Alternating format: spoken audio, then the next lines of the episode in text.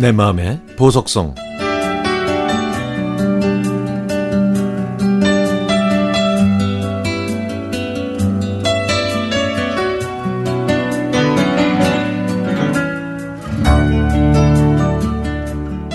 연두빛 봄을 지나 어느덧 초록빛이 진해지는 실록의 계절입니다. 자연이 아름다워서 점심을 먹으면 소화도 시킬 겸 산책을 하는 게 일과가 됐습니다. 오늘은 햇살이 제법 강했지만 살랑살랑 부는 바람이 등을 떠밀어 주어서 발걸음도 가볍게 출발했죠. 공시생인 딸은 강의를 들으면서 걸었고 저는 한동준의 FM 팝스를 들으며 걸었습니다.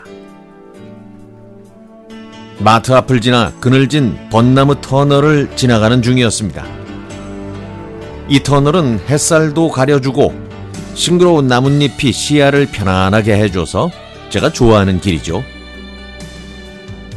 때마침 바람에 실려온 아카시아 향기에 취해서 기분 좋게 걷고 있는데 한 발 앞서 걷던 딸이 펄쩍 뛰면서 화들짝 놀라는 거예요. 덩달아 걸음을 멈춘 저에게 딸은 길바닥을 가리켰습니다. 산에서 날아온 아카시아 꽃잎과 덜 익은 채로 떨어져 뒹구는 버찌들이 뒤섞인 어지러운 길바닥을 자세히 보니까 꿈틀거리며 기어가는 송충이가 있었습니다. 순간 등짝이 근질거리고 신경이 곤두섰죠. 징그러운 송충이 앞에서는 딸이나 엄마나 다를 게 없더라고요. 서로의 등을 확인해 준 뒤에 서둘러 벚나무 터널을 빠져나오는데 문득 갈래머리 여고 시절에 겪었던 에피소드가 떠올랐습니다.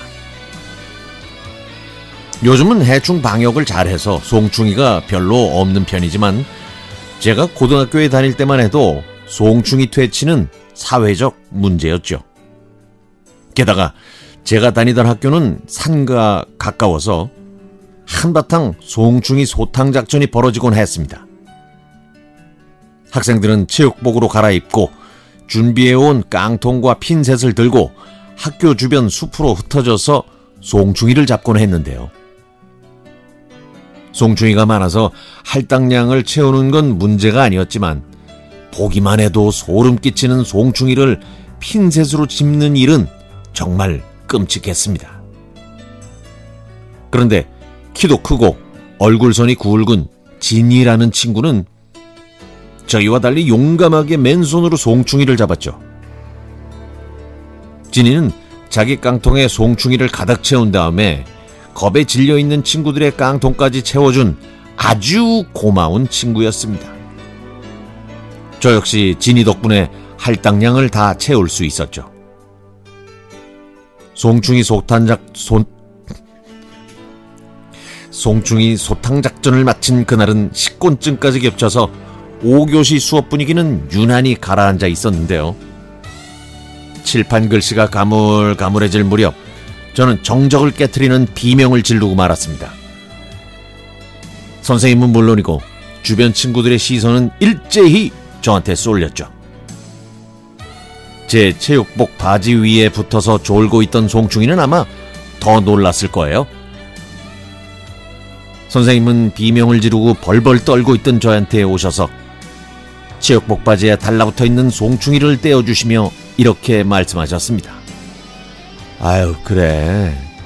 송충이 한 마리야 그렇게 놀랐어? 에휴, 사람이 이렇게 약한 존재였구나. 수업 분위기를 깼다고 약해 빠졌다고 혼내지 않으시고 부드럽고 친절하게 말씀해 주셨던 선생님의 미소가 마치 엊그제 일처럼 지금도 선명하게 떠오릅니다.